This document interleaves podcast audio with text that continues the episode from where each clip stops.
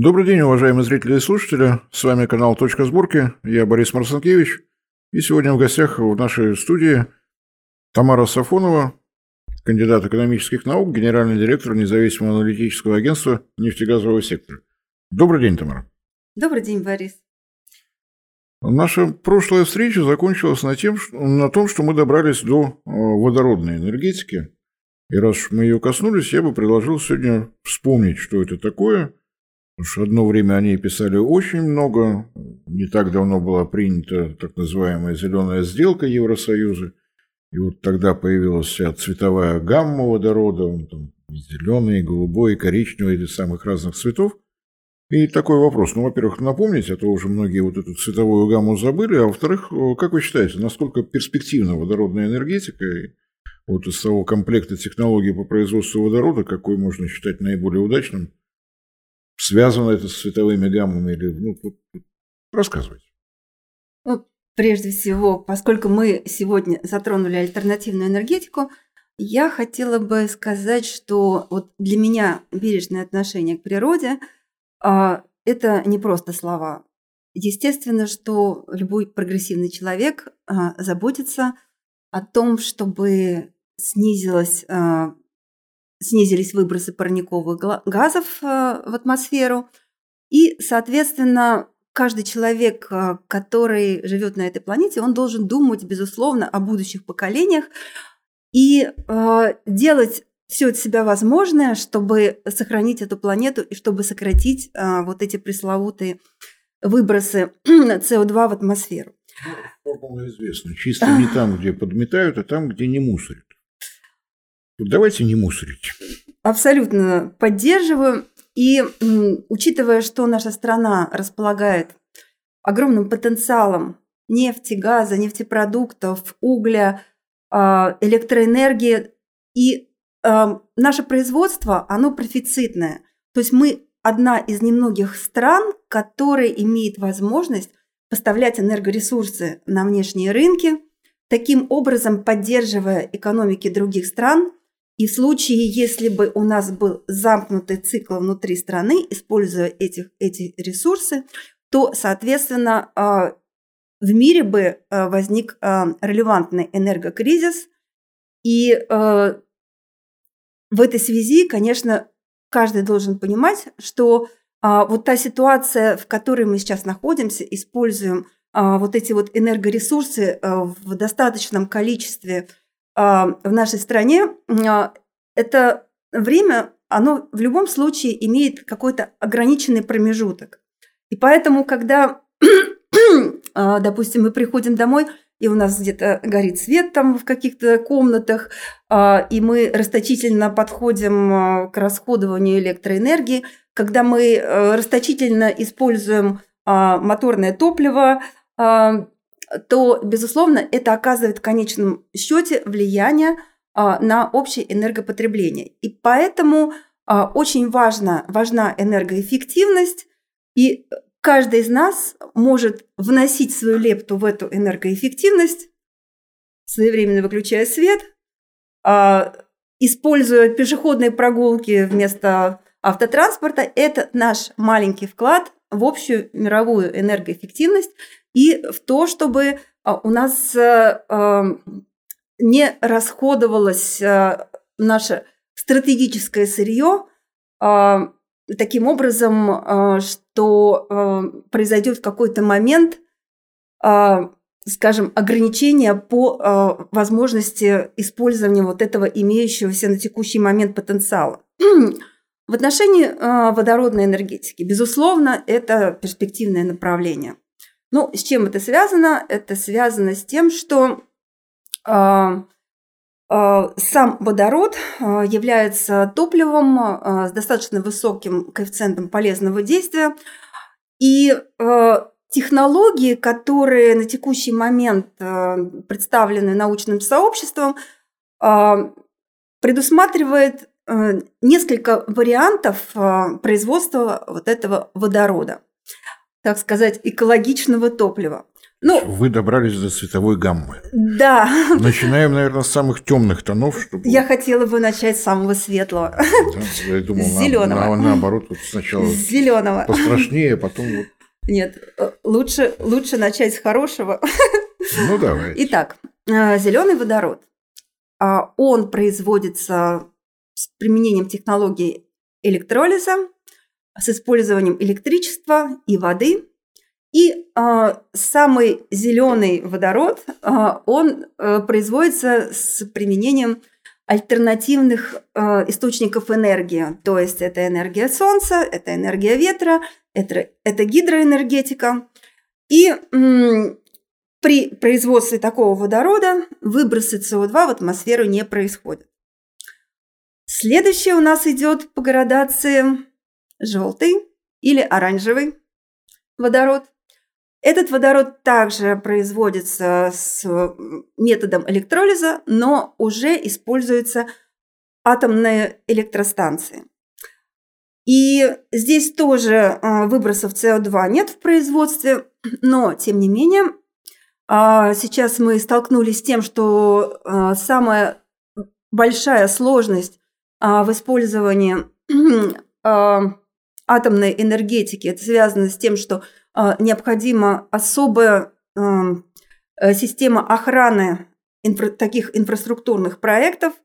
И в этой связи, конечно, использование такого метода – а, становится уже, а, скажем, более рискованным относительно использования возобновляемых источников энергии. Третье – это производство водорода с использованием природного газа. И здесь у нас возникают два цвета – голубой и серый. В чем разница? Серый водород производится из природного газа, а, но вопрос заключается в том, что а, вот производимый а, СО2 в результате технологического То процесса. это уже не электролиз, это немножко другое, возникает СО2. Да, возникает СО2. Есть реакция горения. И здесь разница в чем возникает? Этот СО2 а, может быть использован как бы так же, как и сейчас это происходит. Традиционно. Там, путем, традиционно путем сжигания. Но а, второй вариант, более экологичный, это когда происходит либо захоронение СО2, а для этого использ... могут использоваться полости земные, а, которые а, образовались в результате того, что а, выработано месторождение, и туда может обратно закачиваться вот этот СО2. Уже не природный газ, а углекислый. Ну, да. И второй... Подземной емкостью все равно газ и газ, она его примет. Да. И второй вариант – это э, использование вот этого СО2 уже в технологических цепочках, то есть дальше использование в технологических процессах. И, э, по сути, это такая, скажем, многократная утилизация э, и использование СО2. Естественно, это более прогрессивный метод и подход. То есть, если без улавливания, это серый водород, если с улавливанием углекислого газа, это уже он голубой, уже голубой водород, да. Так. А для этого процесса используют технологии э, парового реформинга метана. И следующий идет бурый водород или коричневый по-другому называется. И самый менее экологичный – это черный черный водород. А и бурый водород, и черный водород производятся из угля. Из бурого угля, соответственно, и из черного угля. А, ну, это самый неэкологичный способ производства. А, и, безусловно, там происходят выбросы СО2. А, но при этом производится водород, но также еще сопутствующие элементы, которые возникают в производственном процессе. Это э, метан, этилен, окиси углерода и э, другие компоненты. Целый букет. Да. Но пахнет он нехорошо. И для э, Евросоюза это направление, которое активно прорабатывается а, с учетом тех регламентов, которые а, выпущены были в 2021 году а, по достижению углеродной нейтральности. И это одно из направлений, которое может э, решить вопросы сокращения выброса СО2, учитывая, что активно большой акцент в Евросоюзе делается именно на развитие альтернативной энергетики, солнечной, ветряной, гидро. Давайте еще раз, чтобы не сбиться. Значит, вы предложили начать с зеленого. Это электролиз воды, при этом электроэнергия вырабатывается на солнечных, ветряных или гидроэлектростанциях. Да. Двигаемся в темную сторону. А, голубой водород – это паровой реформинг, но а, с улавливанием или любым другим использованием углекислого газа. Да. То есть он не выбрасывается в атмосферу, он так или иначе либо захоранивается, либо используется в каких-то других технологических процессах. А серый водород из природного газа паровым реформингом, но никто углекислый газ не улавливает, его просто выбрасывают в атмосферу традиционно. Mm-hmm. А нет, стоп, второй же был зеленый, потом был оранжевый. Оранжевый, оранжевый, оранжевый или желтый. желтый. Ну, тут все просто. Угу. Тот же электролиз, только да. в качестве источника электроэнергии атомной электростанции. Да. Потом э, голубой, серый, и дальше пошли уже два вида угля, бурый уголь, коричневый водород, э, каменный уголь, соответственно, черный водород. На самом деле, вот на всякий случай, химический элемент под названием водород цвета не имеет. Эта градация придумана для того, чтобы не рассказывать слишком долго. Водород, который получают методом парового реформинга из природного газа с улавливанием углекислого газа, голубой водород. Просто, чтобы было понятно, чтобы было удобно, чтобы люди друг друга понимали, о каких технологиях они на самом деле говорят. А не проговаривать каждый раз. Вот. Так, понятно. Вот придумали эту цветовую гамму. А какая из них наиболее перспективна с точки зрения ну, экономики прежде всего? Потому что за каждой такой технологией стоят определенные затраты. Сейчас говорить о перспективности достаточно сложно, потому что это не а, отработанные в промышленном масштабе технологии, такие как а, нефтепереработка, нефтехимия. Это, так сказать, технологии будущего. То есть это новое направление, которое пока новое направление. становится на наших глазах э, промышленной отраслью. Да. И вот в 2020 году в России была утверждена на правительственном уровне стратегия развития водородной энергетики до 2024 года – которая предусматривает э, участие «Газпрома», э, «Новотека», «Росатома» э, в оценке возможностей и потенциала развития водородной энергетики, создания полигонов и апробации, так сказать, этого топлива, в частности, например, для использования в железнодорожном транспорте и других видах транспорта. Mm-hmm. Ну, небольшая такая программа. И много говорили о Сахалинском полигоне водородном что это за тема была, и жива она сейчас, или в силу разных обстоятельств приостановили, или она продолжается у них там? Я, к сожалению, не могу сказать точно, как там происходит реализация этой стратегии. А, я думаю, что нужно подождать какое-то время для того, чтобы оценить э, результаты. Нет, там на самом деле я почему спрашиваю, Росатом еще в начале этого года говорил, что те иностранные партнеры, которые планировались, подлежат смене, и дальше тишина. вы эту тишину тоже слышите, пока ничего нового оттуда не, не, не проистекает. Кстати, одной из идей э, Газпрома э, еще до того, как э, северные потоки, еще когда северные потоки были в целости и сохранности, была идея на каком-то этапе перейти от поставок природного газа к поставкам водорода по этой газопроводной системе с тем, чтобы ее можно было использовать и она могла бы тогда давать мультипликативный эффект как э, для России, так и для стран Евросоюза. Ну, это уже такой материаловедческий вопрос, потому что внутренняя поверхность труб все-таки была предназначена для транспортировки природного газа. Водород, он химически намного более активен, активнее взаимодействует с любыми металлами, в принципе, с любым веществом потому что он первый химический элемент, он готов вступать в химическую реакцию просто с любым химическим элементом. Но эти эксперименты в прошлом в силу того, что северные потоки наказали долго жить, так скажем, мягко. Не будем вдаваться в подробности. Тамара, ну и раз мы коснулись вот экологических проблем, проблем выполнения условий Парижского соглашения по климату. А, такой вопрос. Как вы считаете, насколько, возможно ли реализация вот в полном объеме тех регламентов, которые разработал Евросоюз по сокращению выбросов углекислого газа? Ну, на самом деле работа проведена была у них колоссальная. Я вот э, оцениваю высоко их работу. Это была целая э, система законопроектов. Это законопроекты о углеродных единицах, законопроект о землепользовании, о водном и рыбном хозяйстве, э, законопроект о сокращении выбросов СО2 в автомобильном транспорте, водном транспорте, промышленности, ави, авиатранспорте. Mm-hmm. Затем это был э, проект, который связан с э, развитием структуры, инфраструктуры, э, возобновляемых источников энергии. Это был закон об энергоэффективности. Mm-hmm. И последний – это запрет на перенос энергоемких производств традиционных в другие страны. Ну, оценивая на текущий момент э, результаты ну, то есть законопроекты были приняты в 2021 году, сейчас у нас 2023. Уже какой-то итог можно подвести. Что мы наблюдали в 2022 году?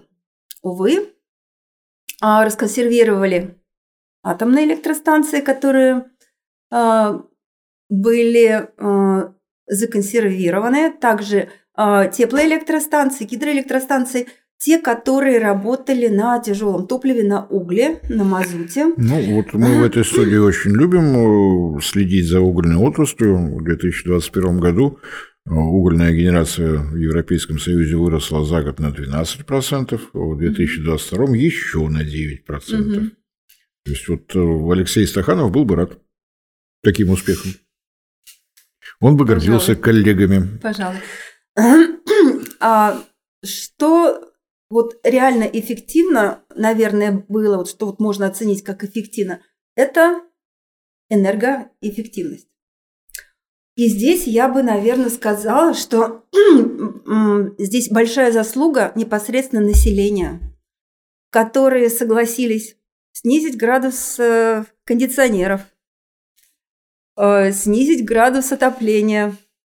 И, собственно говоря, это оказало положительный результат – и вообще в целом, говоря об энергоэффективности, ну вот мы помним результаты ковида, да, когда сразу мгновенно э, снизилось потребление ресурс, энергоресурсов на 25% в моменте.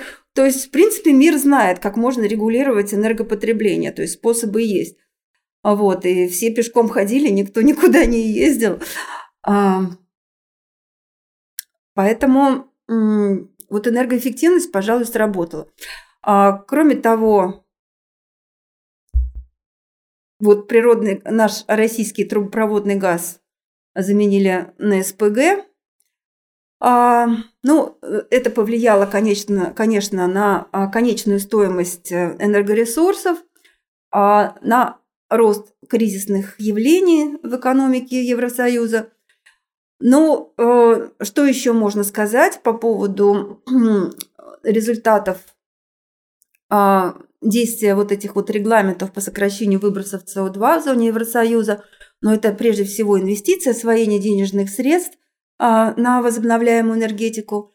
И, конечно, это новые требования, которые предусматривают а, к 2035 году оборот автомобилей с дизельными двигателями. То есть с 2035 года реализация э, новых автомобилей должна быть уже только э, с электрическими двигателями. Таким образом, э, есть непонятные вопросы, которые связаны с тем, а можно ли будет ездить на тех автомобилях, которые с двигателями внутреннего сгорания, которые куплены... В году купил, 30... что дальше делать? Да, в конце 1934 года. А, но, тем не менее, когда такие регламентные требования возникли, соответственно, автогиганты пересмотрели свои стратегии и сразу изменили свои подходы а, к производственной линейке. И э, что мы получили по факту? Ну, конечно, Тесла, безусловно, лидер электромобилестроения. Они, у них будет, естественно, 100% электромобилей.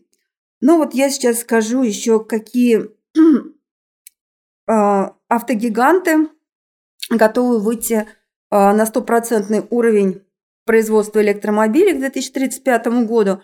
Это Volvo 100%, Jaguar Land Rover 100%, Porsche 80%, Volkswagen 70%, Ford 66%, BMW 50%, Mercedes-Benz 50%, Audi 40%. Ну, э, дело в том, что эти стратегии постоянно обновляются, это как прогнозы, mm-hmm. да, то есть э, э, мы постоянно сталкиваемся с тем, что э, статистические данные там в, раз, в разных источниках они отличаются, поэтому безусловно, э, когда мы называем какие-то значения, то мы всегда должны иметь в виду, что а, на тот момент, например, пока мы с вами разговариваем, стратегия могла быть пересмотрена, эти показатели могут измениться Руководство в другую сторону. компании под этими прогнозами кровью не подписывается. Если Абсолютно. обстановка меняется, ну, они реагируют, естественно. Ну, все это, конечно, очень интересно, просто не очень сильно связано с экологией потому что больше всего э, новые объемы поставок СПГ э, в Евросоюз э, тот, который произведен в Соединенных Штатах, где добыча природного газа идет методом гидрокрекинга с соответствующими выбросами метана и других вредных веществ в атмосферу. Угу. Поэтому, когда нам говорят, что вот здесь в Европе все очень экологичненько, хочется задать вопрос, а там-то как, где добывали? Угу. Потому что традиционная добыча а, природного газа – это значительно меньшее количество вредных выбросов. Но это уже такое. То есть, где здесь э, про экологию, где здесь про демагогию про то, что нужно зарабатывать деньги за счет освоения средств, тоже большой вопрос. И на самом деле, ну, с точки зрения электроэнергетики, мы время от времени видим сообщения о том, что стоимость электроэнергии э, в какой-нибудь из стран Европейского Союза в течение скольки-то часов в какой-то день вдруг стало отрицательным. И нам говорят, что это крайне положительный момент, хотя это говорит о разбалансировке объединенной энергосистемы. Почему стоимость отрицательная? Некуда деть электроэнергию в буквальном смысле. При этом у а, диспетчерского управления нет полномочий на отключение электростанций, которые генерируют лишнюю энергию. Вы нужно это терпеть. Первый момент. Второй момент Евросоюз э, большой, если где-то есть энергетический профицит, в обязательном порядке в это же время где-нибудь будет энергетический дефицит. Если нет возможности перебросить излишки туда, где они нужны, это говорит о том, что недостаточно развиты электросети. То есть э, говорить о том, что есть некий комплексный план. Мы строим новые солнечные ветряные электростанции для того, чтобы ликвидировать вот такие безбаланс, а, дисбалансы, нам нужно вот здесь линию электропередач в этом направлении, здесь в этом.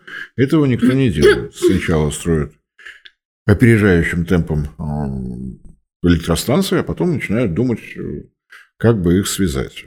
Классический пример, вот, где не было отрицательной стоимости электроэнергии, так это в Германии. Ну, это было, правда, в те времена, когда Германия руководила Ангела Меркель, сейчас немножко по-другому все. Почему никогда не было отрицательного? Потому что все излишки, они спокойно, как бы это помягче сказать, вталкивали всем соседям, не спрашивая, что вы с этим будем, будете делать. Громче всех обычно возмущалась Польша, потому что ей больше всего такого электричества и доставалось. На возмущение вы что делаете? Ну, можем, бесплатно отдаем, берите и все. Так что я не думаю, что так вот легко и просто все будет получаться с глобальным отказом от ископаемого топлива, потому что слова словами, а практика, ну, я уже повторял эти цифры, рост угольной генерации, и сейчас руководители Германии а, снова заговорили о том, что в отопительный сезон нельзя исключать, что угольная электростанция снова нам потребуется. То есть, по-моему, один из результатов вот такого тотального увлечения а, солнечными ветровыми электростанциями – оказывается то, что необходимо в резерве держать уголь. А, нам пытаются навязать мнение о том, что в России с этим плохо, но у нас э, угольная генерация 12%, в Германии 30%. Так кто кого должен учить заботе об окружающей среде и об экологии? Большой вопрос. Ну и э, вот как вы оцениваете вот этот э, глобальный переход на электромобили к 1935 году?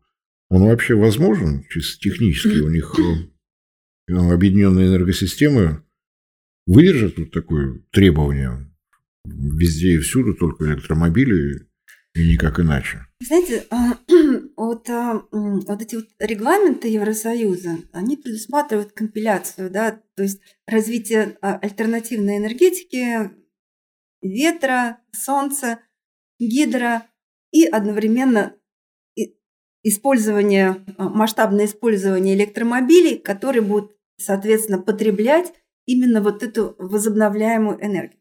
Но очевидно, что тотальное использование возобновляемой энергии а, как имеет преимущества, так имеет определенные недостатки. Ну, первое – это нестабильность. Да, потому что на языке энергетиков э, солнечная ветряная электростанция – это альтернативная прерывистая генерация. Да. Прерывистая – это просто неизбежно, потому что человек до сих пор не научился управлять силой ветра, не умеем разгонять тучи до сих пор, да. то есть солнечная инсоляция, то вот у нас дождичек собрался, все закрыто. То есть функционал ветра и солнечной энергетики, он составляет где-то, скажем, до 25-35% от всего времени эксплуатации. Не забываем, что есть ряд стран, где эти проценты намного выше. В Исландии да. вот ископаемое топливо просто не требуется, потому что они не понимают, зачем нагревать воду, ее можно зачерпнуть ведром. Причем там будет градусов 90, если не все 100. Норвегия с огромной долей, там до 90% гидрогенерации. То есть все малые реки, текущие с их ледников, они используют э, по назначению. И несмотря на то, что Норвегия достаточно серьезный игрок и в газовой отрасли, и в нефтяной отрасли, у себя дома им вполне хватает электроэнергии. Многие показывают на них, вот как, например, для подражания. Ну, попробуйте, если у вас будет столько гор. Я думаю, что и Швейцария неплохое место занимает тоже все используется. Но это скорее исключение из правил. Да, вот сейчас мы пользуемся стабильными источниками энергии, и когда мы приходим домой, несмотря на то, что, допустим, пик потребления наступает, когда заканчивается рабочий день, люди приходят домой, э, приводят своих детей из школ, э, и, соответственно, как бы вот пик потребления приходится как раз на вечернее время.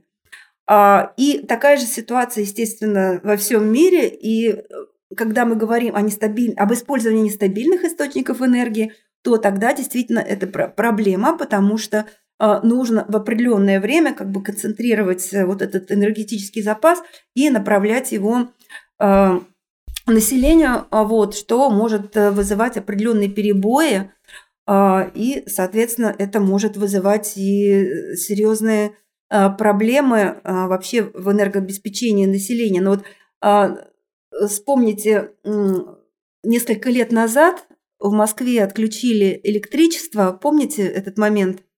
Это было на несколько часов, но это, это, это было на самом деле очень сложно, потому что очень много возникло последствий в связи с тем, что э,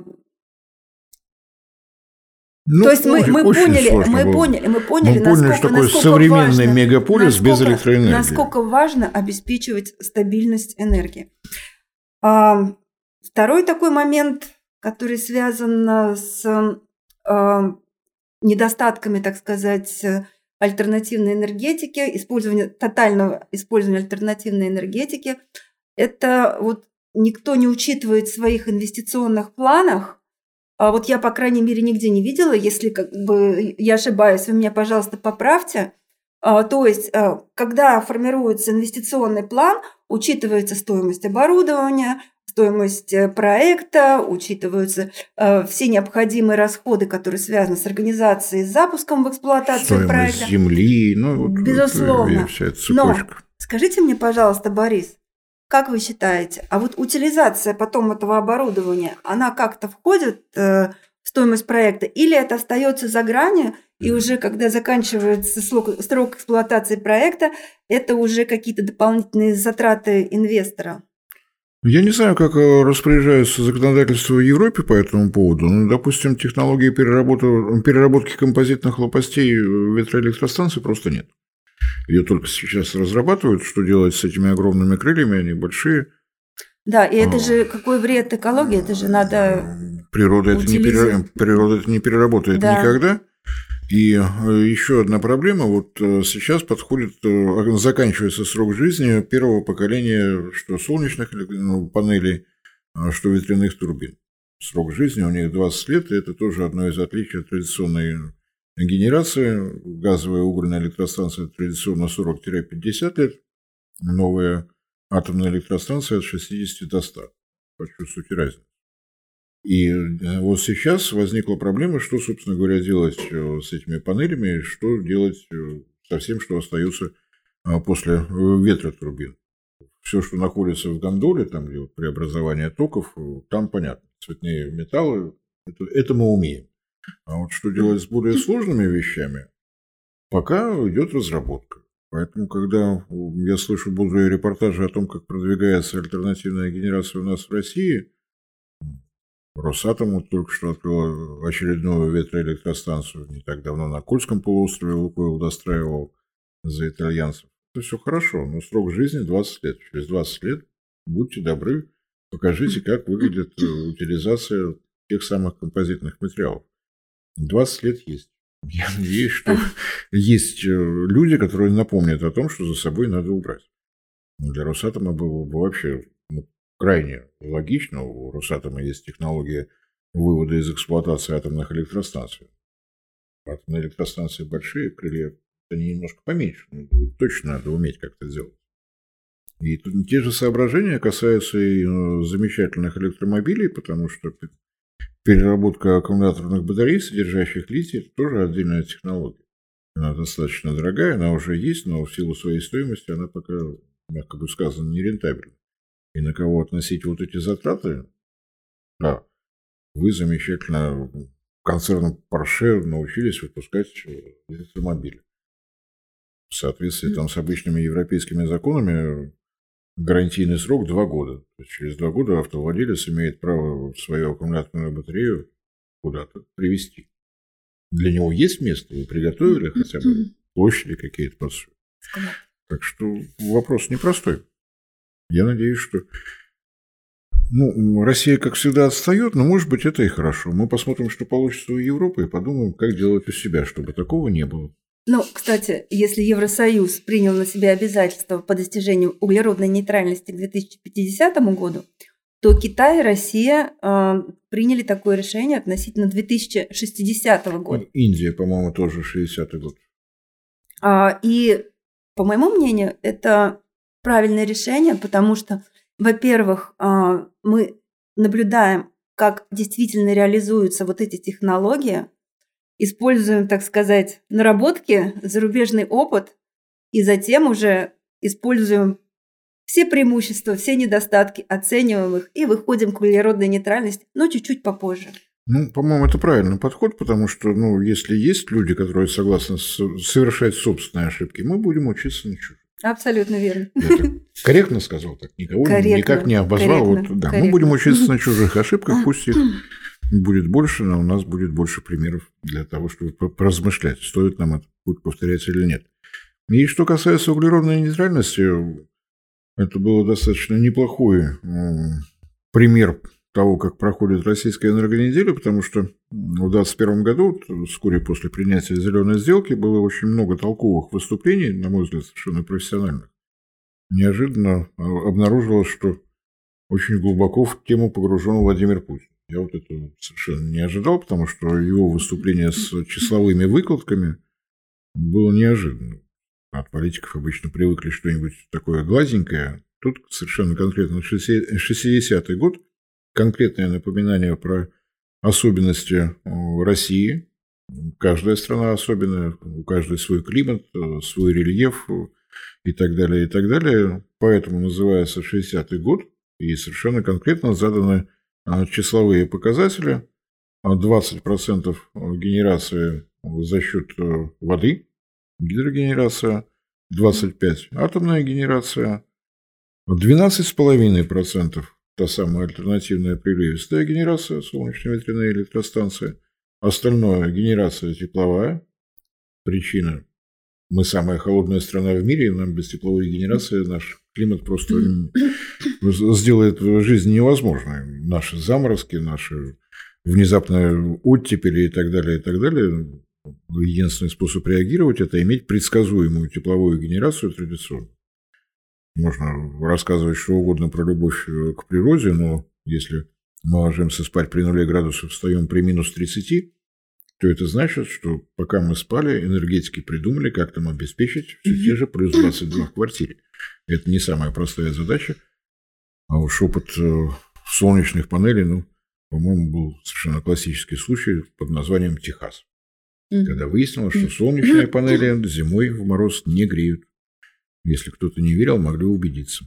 И замечательные автомобили Тесла тогда пригодились не очень, а вот те, у кого в гараже стояли э, старенькие дизельные машины, бензиновые, могли хотя бы где-то погреться. Можно сесть в машину и включить печечку. Вот. И, на мой взгляд, вот такая пропорция, то, что э, руководство страны не предлагает идти по чьему-то шаблону, а разрабатывать собственные технологии, такой немножко консервативный подход, он, наверное, самый правильный. Такой же стиль поведения у Китая у Индии. Почему 60-й год? Потому что мы большие, нам надо подумать, нам не хватает электроэнергии, сообщает Индия, и она тоже совершенно права. Сможет ли она за счет солнечной инсоляции, понятно, что там тропики, хорошо, но предсказать, получится ли все? Нет, не будем торопиться, будем проверять каждый шаг. Так что, может быть, вот такой консервативный подход, он и есть самый правильный. Не брать шаблон, понятно, что прийти к углеродной нейтральности ну, государства Лихтенштейн может по одному сценарию. А, скажем, Финляндия по другому, а Россия по третьему. И это, вот, по-моему, попытка искать свой путь не потому, что мы особенные, а потому что мы обязаны учитывать свой климат, э, свою природу. Если мы говорим о поглощении углекислого газа, 20% э, мировых запасов лесов – это Россия. Обязательно ли нам э, копировать те варианты, которые придумала для себя Европа, европейские страны отдельные? Ну, наверное, нет. Надо оценивать но вот еще, чтобы я отметила именно в отношении российской специфики, для сокращения выброса парниковых газов, для сохранения лесов, конечно, важно перейти от бумажного документа оборота к электронному. Потому что вот даже погружаясь в те нормативные документы, которые у нас на текущий момент имеются, по поводу того, в каком количестве экземпляров нужно сделать первичную учетную документацию – акты приема сдачи, паспорта качества, а, акты выполненных работ, акты сверки. А, одна пачка, одна пачка бумаги – это два дерева. Поэтому говорить о том, что э, мы стремимся к углеродной нейтральности и при этом используем такое количество бумаги, конечно, для каждой компании, которая вот прогрессивно смотрит в будущее – я думаю, что этот вопрос не может быть э, отвлеченным, так сказать, от их деятельности. Это, конечно, очень важно сейчас вот эту работу налаживать и все переводить уже в электронный ну, документ. По-женски мягкие, потому что в этом белом листочке, который у меня лежит, дерево это хорошо, но mm-hmm. здесь оксид титана, поэтому бумага белая. Mm-hmm. А вот там, где напечатано, графит и так далее, и так далее. Yeah. То есть, на самом деле, документооборот, который, ну, по-моему, в нашей стране просто огромен. Огромен. Ну, подача заявлений в скольких-то экземплярах, получение ответов да. в каких-то экземплярах и так далее, и так далее. Шутки шутками, но дело не только э, в том, что требуется дерево на все это производство, все дополнительное, что я только что перечислил, добыча, переработка титановых руд – это, ну, прямо скажем, не так просто для окружающей среды. Так что, если есть возможность избавиться вот от... Понятно, что школы, вузы, колледжи не откажутся от изразии э, учебников. Но mm-hmm. там, где можно обойтись, да. хотя бы общение с банком, недавно довелось тоже в пяти экземплярах я что-то там распечатывал, носил. При этом приносишь к оператору, она берет твой листок бумаги и начинает ее вколачивать. А на вопрос, а, может быть, я сразу бы прислал? Угу. Нет, мы должны вас идентифицировать. Идентифицировали? Зато, да. зато никому, зато никому не скучно. Я набрал текст, распечатал, принес. Они с листочка напечатали себе, все пределы, все работали. У всех все хорошо. Ну, вот это вот Не совсем правильно. Надо грамотно распределять. Ну, как бы такие как бы мелочи, но их на самом деле достаточно много. И что касается Евросоюза, то, что вот назвали энергоэффективностью, у них были совершенно другие программы, не связанные с экономией газа за счет того, что а ходить в душ один раз в неделю, не включая света, и не надо включать саму лейку достаточно мокрой губки, это, конечно, хорошо. Но более серьезные, более действительно результативные программы у них были связаны с программой повышения энергоэффективности зданий. Угу. Не секрет, что те материалы, которые при домостроении, при жилищном строительстве используются, они преследовали другие цели, и была целая программа, достаточно индивидуальная для каждой страны. Это и энергопаспорта домов, и снижение а, всевозможные какие-то налоговые послабления. Ну, это такая целая отдельная программа. Если кому-то будет интересно, могу рассказать подробно, как все это выглядело. Большая, серьезная программа. У них дома перестали отдавать э, тепло окружающей среде зимой за счет дополнительного утепления – у них э, снизилась э, энергоотдача через подвалы, через чердаки. То есть там такая большая серьезная программа вот, распространения пластиковых окон. Нам показалось, что это случайно. Нет, там шла вот та самая программа, потому что традиционные деревянные рамы со всеми их щелями, неплотным закрытием и прочим, это тоже энергоэффективность.